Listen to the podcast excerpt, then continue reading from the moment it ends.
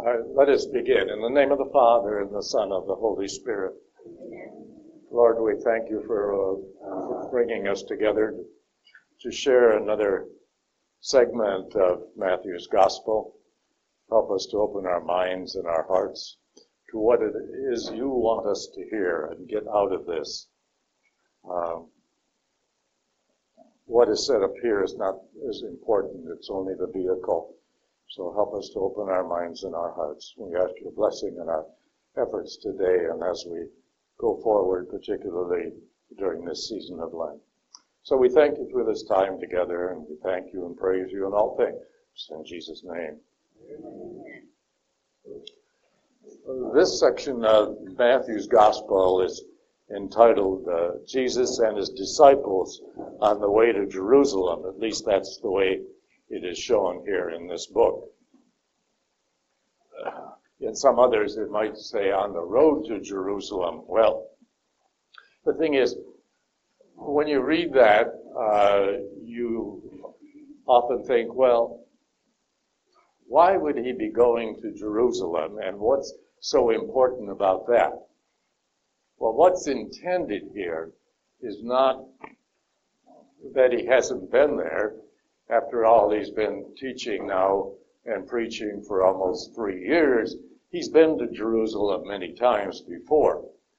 Uh, but in his quest to fulfill his mission of salvation of all mankind, he has to head toward Jerusalem because this is where all of the prophets were killed, one way or the other by their own people because their own people in the Old Testament didn't like what the prophets had to say. And the same is hold true for Jesus. Most of the rulers didn't like what he had to say because it threatened them, their job, and they looked upon it as being against the Torah, the rules and regulations of Jerusalem, uh, Judea, uh, Judaism, excuse me. And that's that's somewhat understandable because they have lived a life of obeying rules and regulations rather than obeying the teachings of Moses or the teachings of God through Moses. They translated them And the idea came early in, in the process of Judaism that by obeying the laws, you were fulfilling what God wanted, and therefore you were honoring God. Well, to some degree that's true. But unfortunately, obeying laws for the sake of obeying laws is not doing anybody any good, really. And that is not what Jesus was trying to teach. He was trying to teach people that these are guidelines, but like he says in one of the passages for today, the Sabbath was made for mankind, not mankind for the Sabbath. In other words, there are times when other things will take priority. And that is really classified under love of neighbor. That love of neighbor and love of family uh, takes priority at times over uh, our obligations. I remember one time I was teaching the same uh, subject, and I said, you know, supposing you were backing out of your driveway and you were going to the last mass on Sunday and you were trying to get there on time and one of your neighbors runs out and says, help me, help me, I need such and such uh, of help for my family. And what should you do? Say, oh no, I've got to go to church on Sunday, you know. no, the idea is you have an obligation to help. And then one room, one woman raises her hand. She says, "But you still have to go to church." Uh, you know, she missed the point. what our subject is today is along the same lines. Think of it as Jesus is on a quest. Jesus on, is on a mission. And that is often called a road to Jerusalem. He's been there many times before, but this time will be the last time. This time he is headed towards his final destiny or the end of his mission here on earth as a human being. But uh, what I'd like you to do is to think about this as a road in a way. I have often said that all of the things that God has given you, your very life, and all of your abilities, is something that God has given you. I'm going to put it up here, and I'm sorry, I hope you people can see this. Think of it as a road, okay?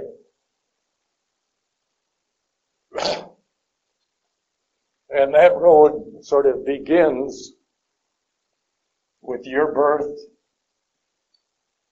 whether it be baptism or conversion uh, in some way or form, but where you accept Christ as Lord and Savior and want to work to, towards Him.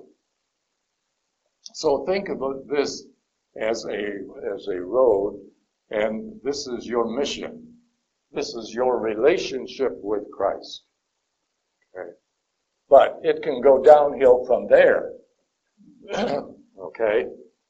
And this, unfortunately, is hell and damnation. We get into this part of the road through indifference. Or neglect. Downright evil etc., etc. But you get the point, I'm sure. Here is always some form of love.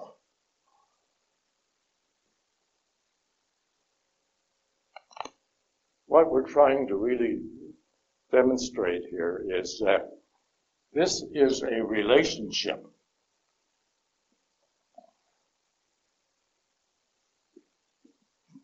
With God through Jesus Christ.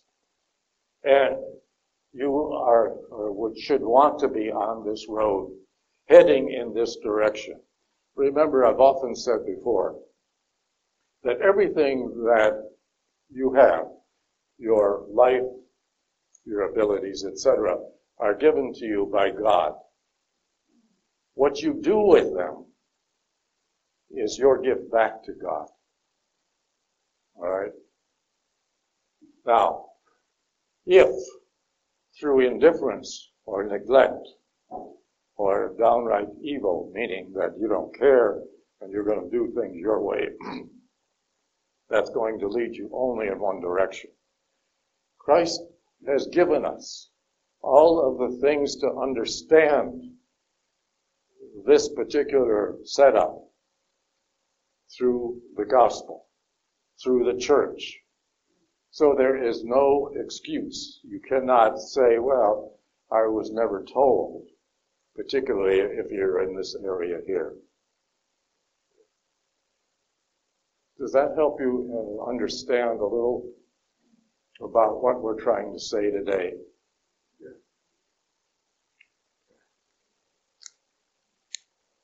Anybody have any questions on that?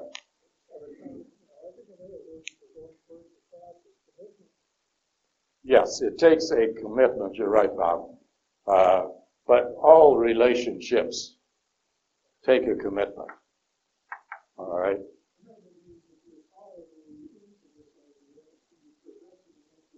Yes.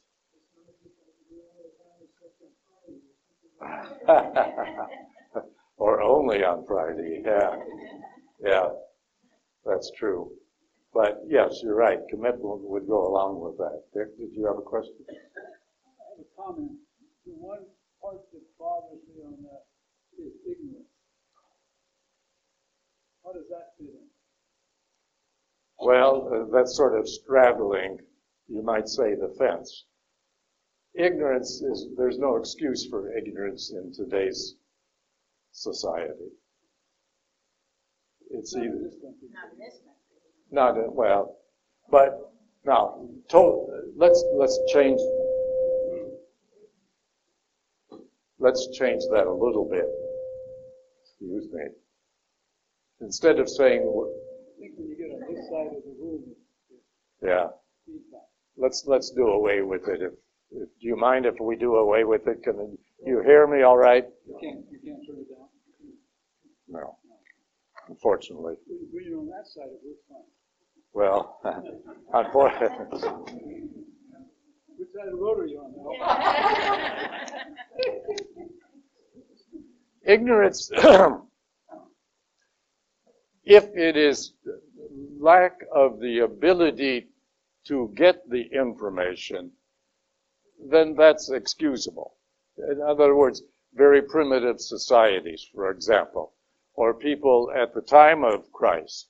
You could not blame all of the average people because the majority of them couldn't read or write and didn't have the ability to obtain the information. But we today have no excuse, particularly in modern countries and societies. Yes? I have to throw in their special needs. Well, that's true. That's true. Uh, special needs uh, people, uh, particularly children, don't have the ability always to absorb and understand. But they're, do still know right from wrong. Uh, yes, you're right. Sometimes. So there are exceptions. Obviously, there's exceptions to everything. Um, but in, for the majority of people, this would still apply. All right. Along with the word commitment. Yeah. Because relationships take a commitment. Uh, that's different degrees for different types of relationships, but nevertheless, the word commitment still applies. Uh, What we're trying to do here is see that Jesus is at this point here in his quest. Remember, he's a human being, but he's down here at this point facing the end. And his end, his mission is his passion, death, and resurrection. Remember that is the, the ultimate reason for his being here. Not only his uh, teachings, his way of life, and uh, setting up the church, but it is the whole idea of this is the ultimate uh, objective of his mission the passion, death, and resurrection. But we all have, we are all have a relationship with Christ, and we all have a part or a role to play in his plan of salvation. And how we handle that is sort of demonstrated right here. A lot of people will just say, yeah, I'm not interested. I've had people say, well, that's okay, but I don't want to get too involved in all that. It's too much trouble. Uh, neglect and downright evil. That's you're deliberately turning away from this road and your responsibilities. Now, in our in our passages today, chapter 16 on, Christ says, Who do people say that I am?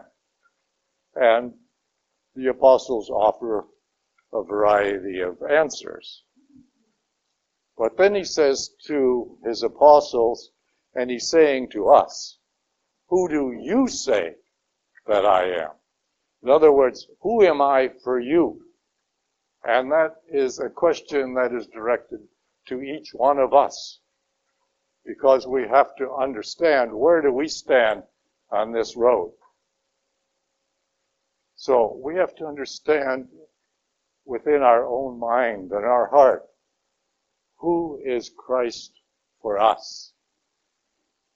And then are we professing that through our speech and our actions?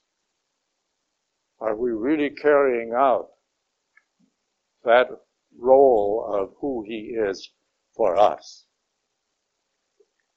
And he goes on then in his own area, and I'm going to read this because I'm trying to make a point here. He says, But who do you say that I am? Uh, chapter 16, verse uh, 13. But who do you say that I am?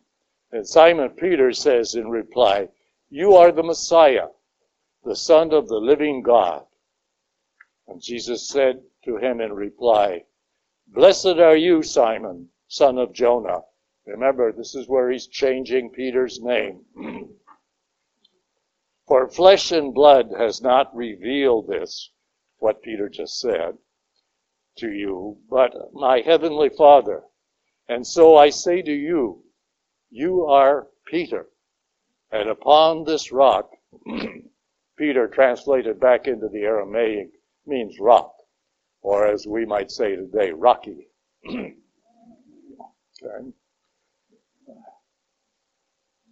Uh, and upon this rock I will build my church, and the gates of the netherworld shall not prevail against it. And I will give to you the keys to the kingdom of heaven. Whatever you bind on earth shall be bound in heaven, and whatever you loose on earth shall be loosed in heaven. This is the statement and the passage in the Gospel or the New Testament on which the Catholic Church bases its origin and its authority. So this is a very important statement. Yeah. Why did you use uh, key, not key? Because there is more to it than just one entrance. Okay? Uh, there's a lot more to it than should be or designated by key. Okay. and the key, of course, he's not actually holding out a set of keys. He's talking about the authority, the origin, the basis, and the authority for the church. This is part of his quest. Yes, Katie? Yes?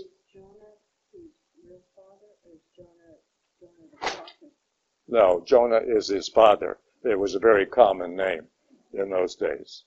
Yeah. Um, and the word Bar Jonah means son of. Yeah. Yeah. the idea, yes, uh, Also, um, sort of give the authority to the Pope, Peter as Pope, that it gives the authority for teaching. yes, yes. Uh, as we know later on, uh, particularly after the resurrection, he tells Peter, feed my lambs, feed my sheep. That's kind of putting Peter in as leader of the apostles. And that is where the interpretation is that Peter is the first pope. Um, and the apostles were the first bishops. And the power of succession, succession, is handed down through the bishops, not through the priests, but through the bishops. Okay. But it's very important, I think, that you all kind of remember this, because this is the place, this is the actual quotation in the Bible that gives the uh, authority to the church, the Catholic Church. Pardon my ignorance, is it, is it found in the other three gospels? uh, to some degree. Actually, uh, part of that is also found in a another part of the, the it's mm, where am I here? I've lost my place.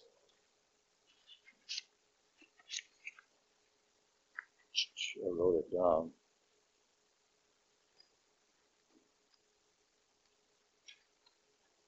Hmm. Well, I wrote it down, but I can't. Been there, done that, but can't remember. You know. All right. Now, also, think about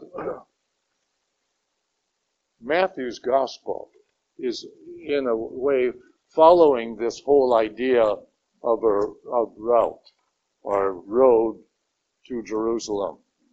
and each of the passages have a connection to this. Quite often, when we read uh, the Gospels, uh, the passages are taken out of context and they lose that relationship to what is going on in the overall scene. Matthew is trying to show here the path that Jesus is leading and that we all are to lead. So what is going on here is the next passage is the first prediction of the passion. says, uh, from that time on, Jesus began to show his disciples that he must go to Jerusalem and suffer greatly from the elders, the chief priests, and the scribes. Not the average person, because they had to follow the scribes, the Pharisees, etc., uh, because that was not only the culture and the way things were done, but because they were not educated well enough to understand the explanations of the Torah and the laws and so forth and so on for themselves. So we have the first prediction of the Passion, and there are three predictions within this uh, four uh, chapters here. Then he goes on to say that uh, talk about the condition of discipleship. If we are following Christ, then we have to understand that there are going to be obstacles and we will be required to do things that we Hmm, really would rather not, but if we have to, we have to. Okay. So it goes on to the conditions of this discipleship says here, Then Jesus said to his disciples, Whoever wishes to come after me, in other words, come after him on this road where he is going, even though it leads to the cross. Whoever wishes to come after me must deny himself and take up his cross and follow me. A very difficult thing to do, but the end result has a great deal for it going for itself. For whoever wishes to save his life, in other words, to take the easy way out, will lose it. That is this road here. Okay. But whoever loses his life for my sake will find it. Now, that's important also because as we get a little further on, when we talk about the sins of mankind. I want you to remember that. Whoever loses his life for my sake, that is, for the sake of the Gospels, for the sake of the church, for the sake of the name of Jesus, whatever, he will automatically be considered a martyr and go straight to heaven. What profit would there be for one to gain the whole world and forget his life? Or what can one give, what could one individual give in exchange for his life? For the Son of Man will come with his angels in his Father's glory, and then he will repay everyone according to his conduct. Amen, I say to you, there are some standing here who will not taste death until they see the Son of Man coming in his kingdom. And of course, he's referring there to his resurrection. Now, you might say, and the apostles probably were thinking, gee, that's pretty strong language. And then Jesus does something quite unusual, uh, but I think understandable if we think about it in this context of telling the apostles that they have to deny themselves and probably everything that they've had or have and follow Christ along to the cross as well. So what does he do? He takes them up on a high mountain and is transfigured before him. It's like saying, if the apostles were saying to themselves, well, gee, we got to do this and this. What's in it for us? What do we get out of this? What does it mean? And this is what it means. The transfiguration. God is showing the apostles who Christ really is. After six days, Jesus took Peter, James, and John, and his brother, you know, James and John, his James's brother, and led them up on a high mountain by themselves, and he was transfigured before them. His face shone like the sun, and his clothes became white as uh, light. And behold, Moses and Elijah appeared uh, to them, conversing with him. And then Peter said to Jesus in reply, Lord, it is good for us to be here. If you wish, I will make three tents here, one for you, one for Moses, and one for Elijah. And while he was still speaking, behold, a cloud cast a shadow over them. And then the cloud, from the cloud came a voice that said, This is my beloved Son, with whom I am well pleased. Listen to him. A very important point. Okay. Listen to him. In other words, listen and obey. Right? When the disciples heard this, they fell prostrate and were very much afraid. But Jesus came and touched them, saying, Rise, do not be afraid. And when the apostles raised their eyes, they saw no one else but Jesus. Now let me go back for a minute. He was transfigured before them, and his face shone like the sun and his clothes became white as light. Who else in the Bible had his face shine like the sun? Moses. Remember that. And of course, as we've said all along, Jesus was really was fulfilling the role of Moses. And so he is also experiencing the same thing because he faced the face of God.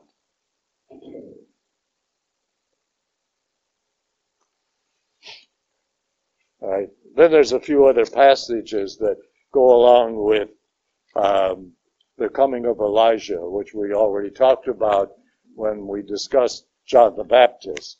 And that's what he is saying here. It says, then the disciples understood that he was speaking to them of John the Baptist. And then there's a few uh, healings. What those healings have to do with showing again the apostles who Jesus was at the time. Then there's another prediction of the Passion. As they were gathering in Galilee, now they're not yet towards Jerusalem, but that location thing is not that important. The end of the road, uh, the end of his mission and responsibilities and reason for being on earth is what we're talking about. It says, as they, as they were gathering in Galilee, Jesus said to them, the Son of Man is to be handed over to men, and they will kill him, and he will be raised on the third day. And the apostles were overwhelmed with grief. Well, that's understandable.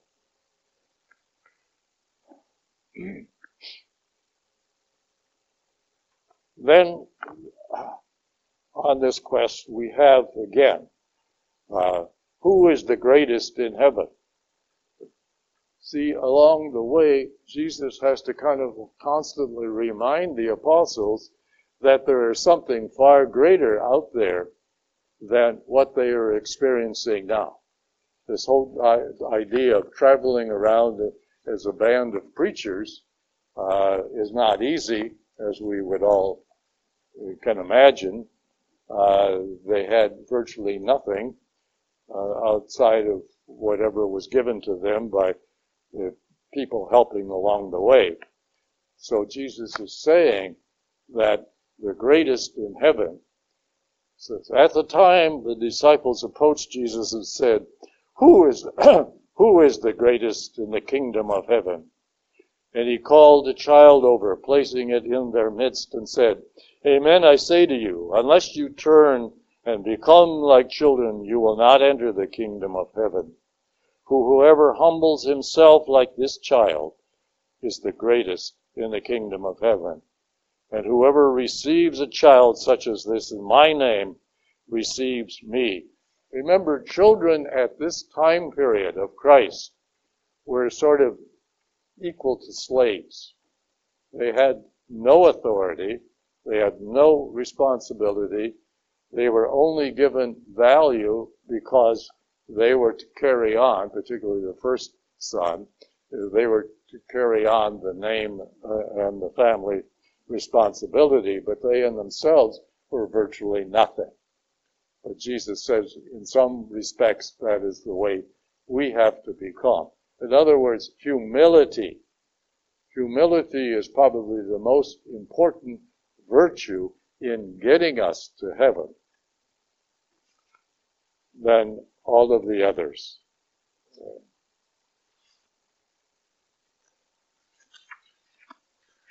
He goes on to teach the parable of the lost sheep, how the shepherd will do anything and everything to try to bring back his lost sheep.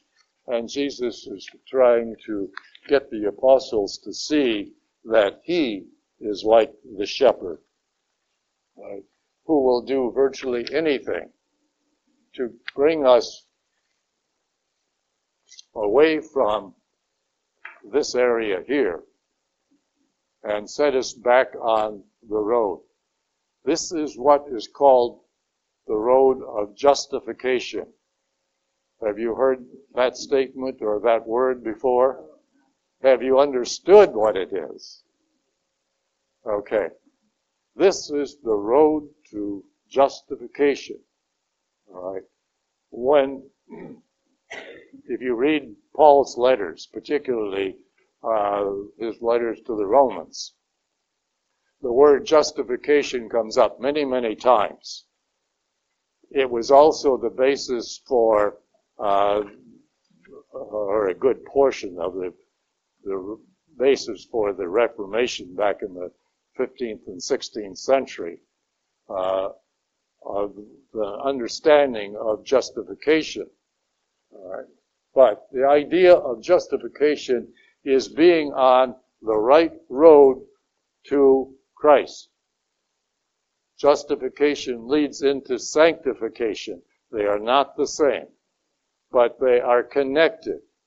The ultimate objective of justification is to get us down here and sanctification. All right. Anybody have a problem? Uh, does that make it a little uh, easier to understand what justification is all about?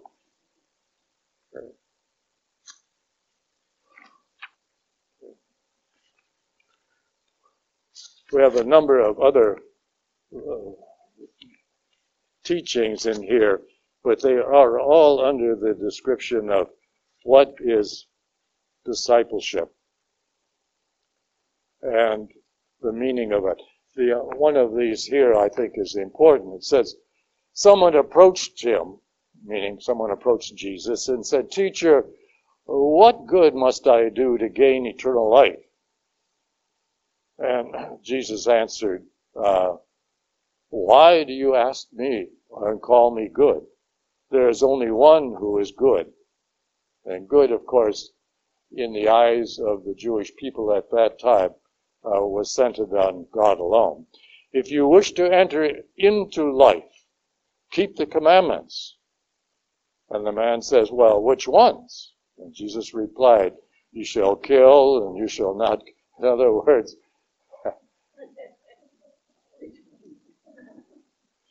well, that's what it says here. Uh, you shall. Then Jesus lists virtually all of them. Okay. The young man said to him, All of these I have observed. So what do I still lack? You see, uh, there again, the young man was following laws and fulfilling the laws. What do I still lack? Jesus said to him, If you wish to be perfect, go sell what you have, give to the poor, and you will have treasure in heaven. Then come back and follow me. When the young man heard this statement, he went away sad, for he had many possessions. Well, there again, you often have to choose between earthly possessions or power or position, whatever, versus what you're going to get at the end of this road. And that can be very difficult. Uh, just this morning, I was talking uh, to someone about all of these people who uh, are billionaires and what they could do with all of that money and what they are doing. Some of them are doing very good things. Uh, Bill Gates, uh, Zuckerberg, and so forth. I don't particularly care for some of the things that they're doing, but you have to at least recognize that they are trying to do a lot of good. And that's important. But then there's others uh, who are not. And you often wonder what's going to happen when they get to that uh, pearly gates thing. Yeah. Yeah.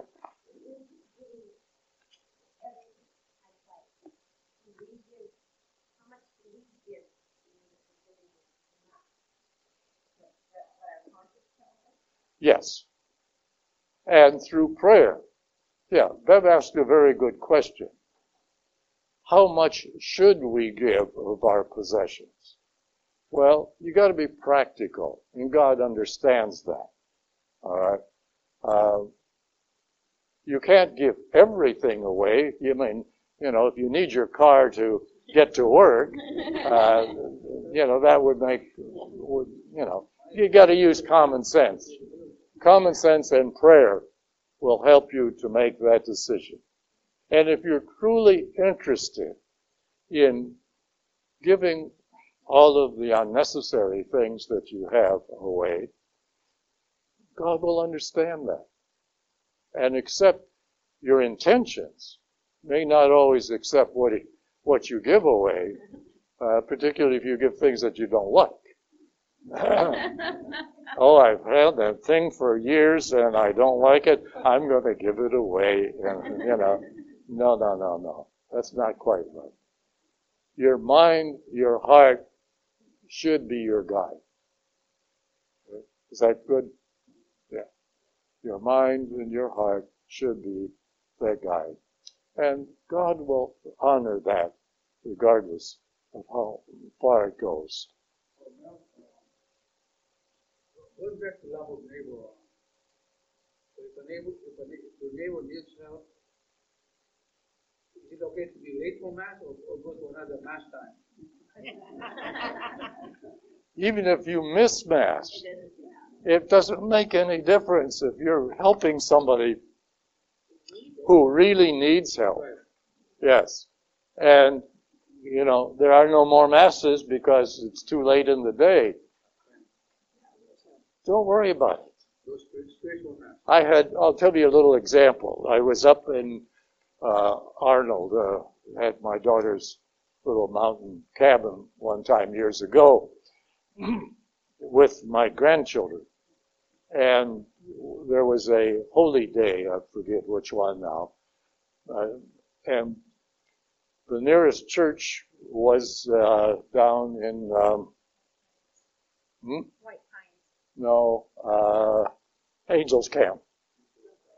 Yeah. That was years ago. Well, yes, years and years ago, right.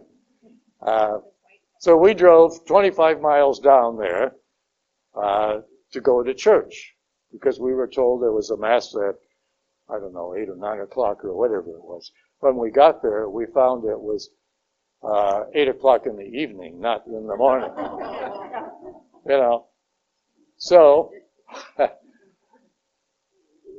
I said, we can forget about it. We, we don't have to go back 25 miles more. No.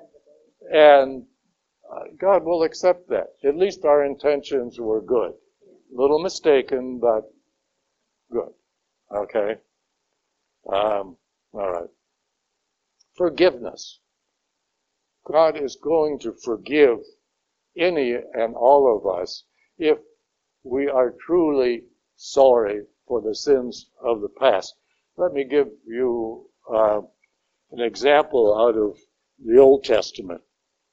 It says, if a wicked man turns away from his sins, if he keeps all my statutes and does what is right and just, he shall surely live. He shall not die.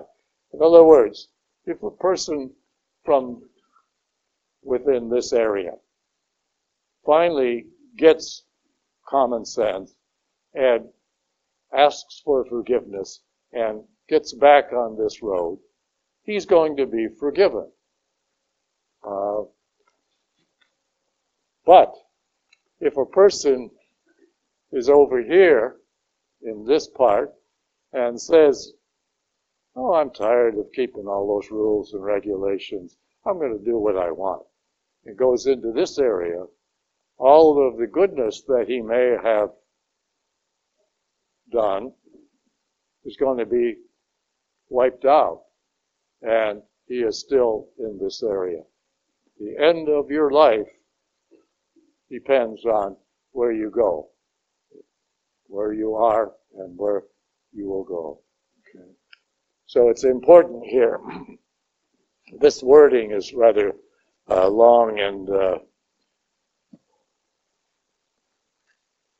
uh, somewhat unnecessary, but it's it's important, right, to understand that God is always ready to forgive.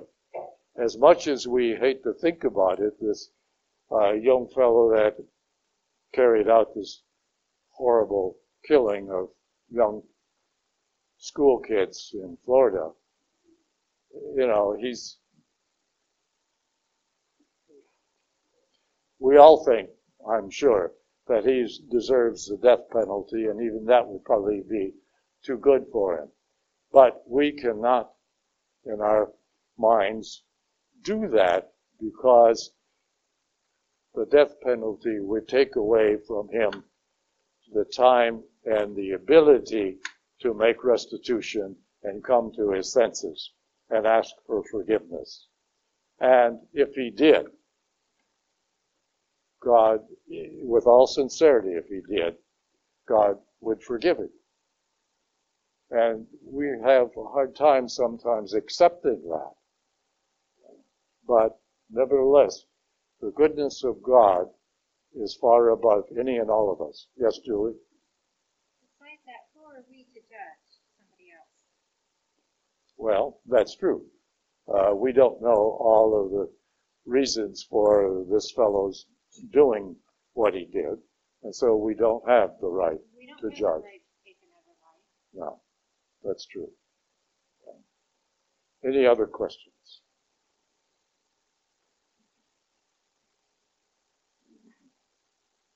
I hope in a way that you're really getting something out of this because it's important for us to see that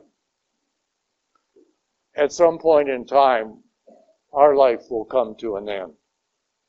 And we should be asking ourselves, particularly during this time of Lent, am I doing what God wants of me? Am I fulfilling the role that He intends for me? And I think if you followed through with that, then you have no reason. I had somebody call me on the phone one time recently and said, Are you afraid of dying? And I thought, well, gee, that's kind of a strange way to open up a conversation on the phone. but I, I said, No, I'm not. And this person said, Well, I am. And I said, Well, I'm sorry to hear that, but I said, the only way I can help you is to say, what is your relationship with Christ? And if you have a solid relationship with Christ, knowing Him, not just having, you know, a crucifix on, on the wall and you're praying to that crucifix, a crucifix not going to do much for you. It is what the crucifix represents. That's God Himself. What is your relationship with God? So that's why I put the word relationship here, because this road really represents your relationship. How much have you done? How well do you know Jesus Christ? And what are you doing about it? Your relationship with Christ will determine where you are at the time of death, where you're going. And it's something that we should constantly be thinking about, but particularly during Lent. This whole 40 days is really for our benefit to sort of think about our relationship and make amends where necessary. Any questions?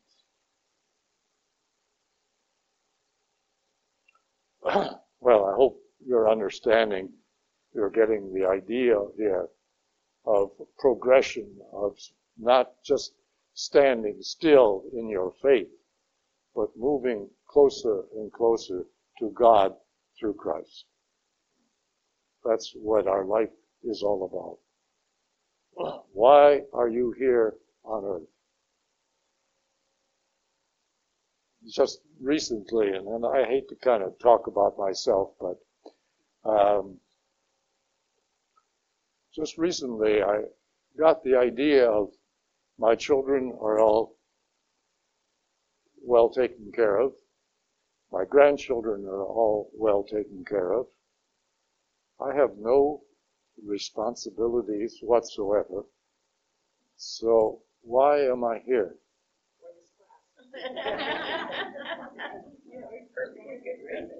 In a way to serve God. No. In a way to serve God because He is the only one that I need to look forward to and want to walk with. The only per- reason that I'm here. Since I am totally relieved of all earthly responsibilities. Yes? I ask that every day. You do? Yes. Good for you. Good for you. Uh, every day because I should have been gone at an early age according to my family. And here I am. And I ask that every day, why? Good. I hope you're getting some good answers. so. yeah. Yes. It's, it's a question that we should all be asking. What is you, what is you, Lord God, asking of us? And am I fulfilling that? Justin? You need to share the wisdom God gave you. Well, I often wonder. I often wonder. Yeah. Yeah, thank you. Uh, I'm not so sure we should go on, but let me just take a quick look at the next section because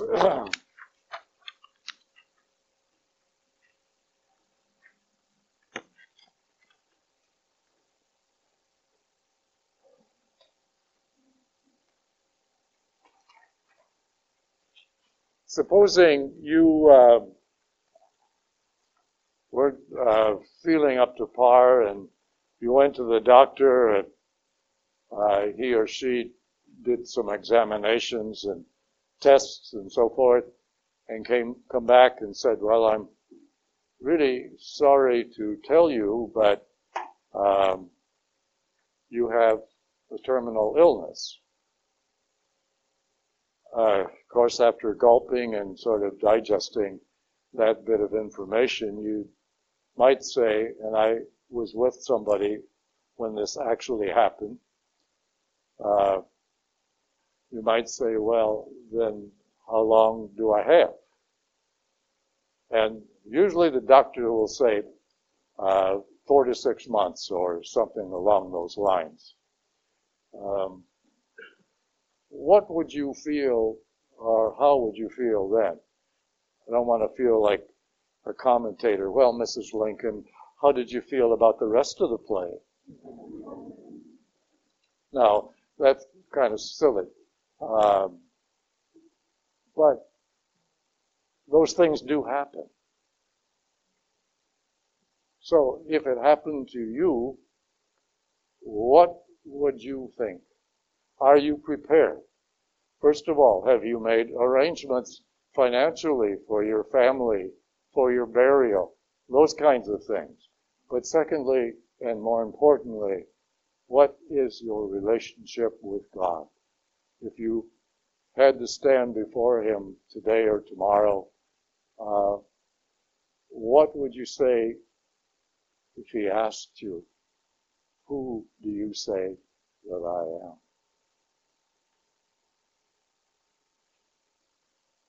It's important that we kind of think about that during this time.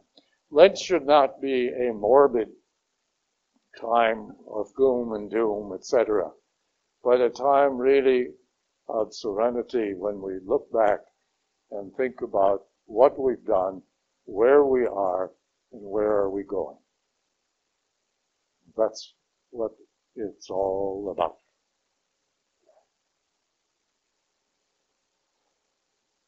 Any questions? Yes, Gene?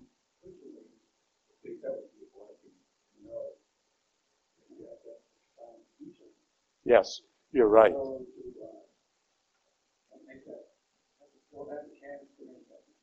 Very true. Yes, I've also been with people who had that response or that information.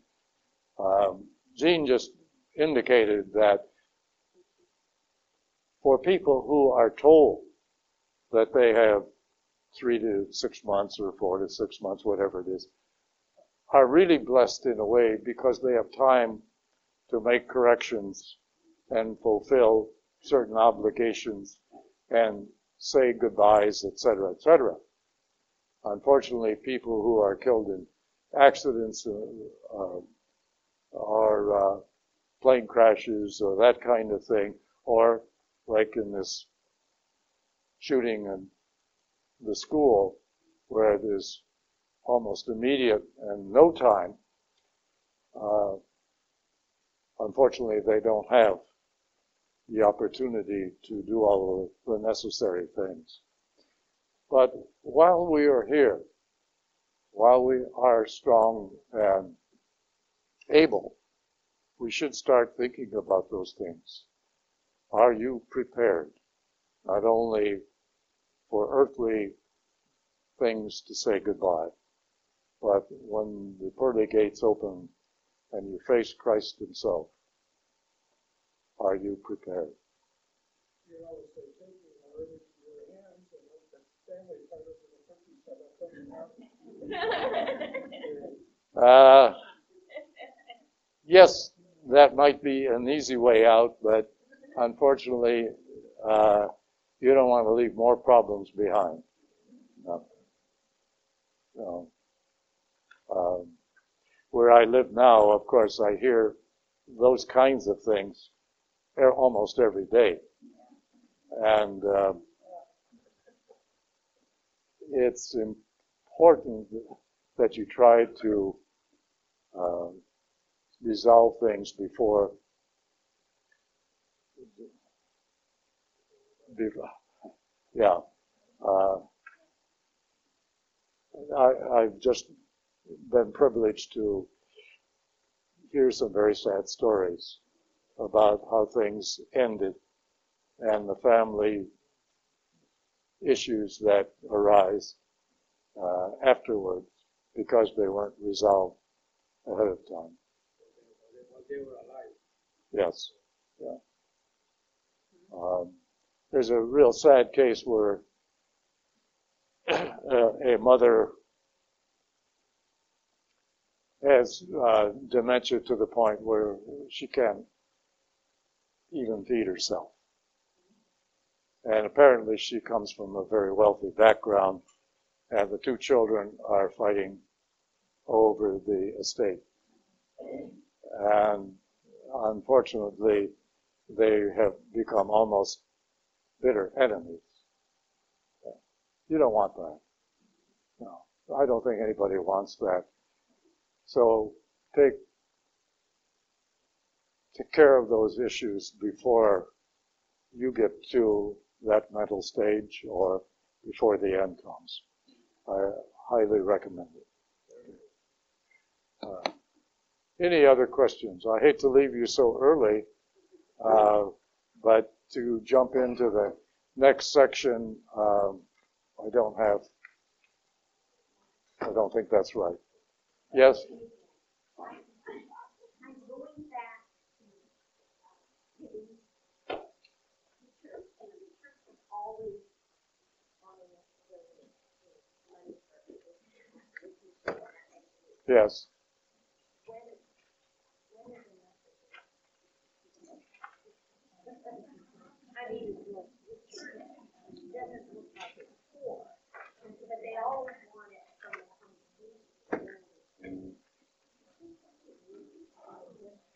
Well, wait, a- wait, wait, don't, don't put, I think, I think we've got a very important question here. When is enough enough when it comes to giving? And of course, we hear that there is never an end to a need. There is always needs out there. Christ himself said you'll always have the poor with you. One of the issues that is constantly going in our society today is there's not enough uh, homes that are cheap enough for the poor to afford. Uh, and that's a common problem, I think, in every major city. So when is enough enough? That is something that you and God only can determine. And I would suggest that you make the decision or give God a couple choices. Say, I'm, Lord, I'm at this point in my decisions and I can go this way or this way or this way. Uh, I would like to go this way, but you tell me which way you want me to go. And I think if you look at it that way, present the Lord with some alternatives, and then tell him which ones you feel is the right way to go, and he will give you either peace or anxiety. Okay? And you will know, I think you will know in time which ones to follow. And that's the best I can tell you. I mean, I've done that myself when I've had choices to make. And I needed his direction for which one. And it always works. Give him what you think is the right way to go. But then if you feel peace about one of those choices, that's the way to go and forget the others. Has he ever given you a, an additional choice? Yes, no. no is the answer. No is a choice. It's also a good idea to, uh, you know, after praying about it, and maybe consult a priest and ask for some advice. That's what happened when uh, my mother-in-law passed away, uh, November. So my wife and mother-in-law, they went ahead of me. They were there for two months. So in the last two weeks, I had to follow and and and and and, and be and be with them coming back here. But my mother-in-law passed away, so I asked one one of the priests, Saint Rose, uh, Father, mother-in-law passed away. Should should I go right now and and be with, with them? And, well, how much will it cost you? And he said, maybe an additional eleven or twelve hundred bucks to change my schedule. So the priest said, check with your wife, see what she says. If it's okay with her, don't change your schedule. You have done your part. You, know, your mother-in-law was with you four years. You will only miss the tears and the flowers there. Let, let, let the siblings take care of that. Yeah, yeah, So that's what Yeah. I did. yeah. Remember intentions, your mind and your heart should be able to rule your life. Um, but you got to even be careful there. Yeah, So I, I checked with my wife. Said, is it okay with you if I, do, if I don't change my schedule? Said, that's fine. We can, we can handle it here. You know? Yeah, That, that's what Father so told me. yeah. I think just common sense in most cases helps. Yeah, but a little bit of uh, advice from someone else with authority or background does help. Yeah. Any other One questions? more thing, is, uh, I always tell people to, to, to uh, take care of your affairs before our end, before the end comes, you know. I, I learned that when I was an insurance agent for 17 years. I always tell them, take care of those things now while you're alive. you Can't do it from the grave. You can do it w- w- from the grave. Yeah, that's right. That's right. Yes. All right. Any other questions? Uh, let's end then with a prayer. In the name of the Father, the Son, and the Holy Spirit. Lord, we've touched on some very important issues today. We ask that you help us to think about them a little bit more and come to a conclusion. Most of the, or the most important question, of course, is who are you for us today? If you are the most important thing in life, everything will then follow into place. And that is what we're hoping for. So we ask your blessing on the choices that we have to make. We ask that your blessing be on all of us and our families. We just give you praise and thanksgiving in all things in Jesus' name.